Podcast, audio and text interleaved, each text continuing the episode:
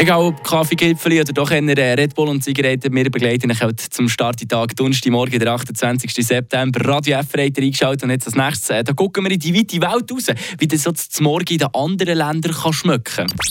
Eine Portion Wissen für einen Starttag. Schlauere Tag mit Radio FR. Ja, in Japan zum Beispiel, da essen sie häufig zum Morgen Fisch.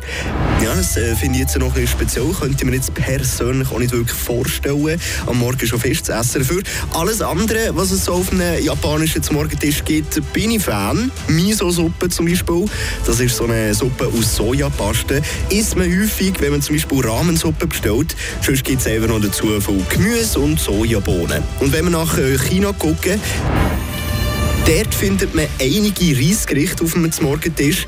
Die Reissuppe zum Beispiel sind sehr beliebt. Dazu gedämpfte Teigtaschen mit Füllung und sonst Klebreis mit Pilzen, Fleisch und eine gute Sojasauce. In Israel da isst man weniger fleischig und eiig im Vergleich jetzt hier zu äh, Europa. Gurkensalat zum Beispiel sehr beliebt, Avocado, Oliven oder Joghurt und viel Obst für einen gelungenen Tag.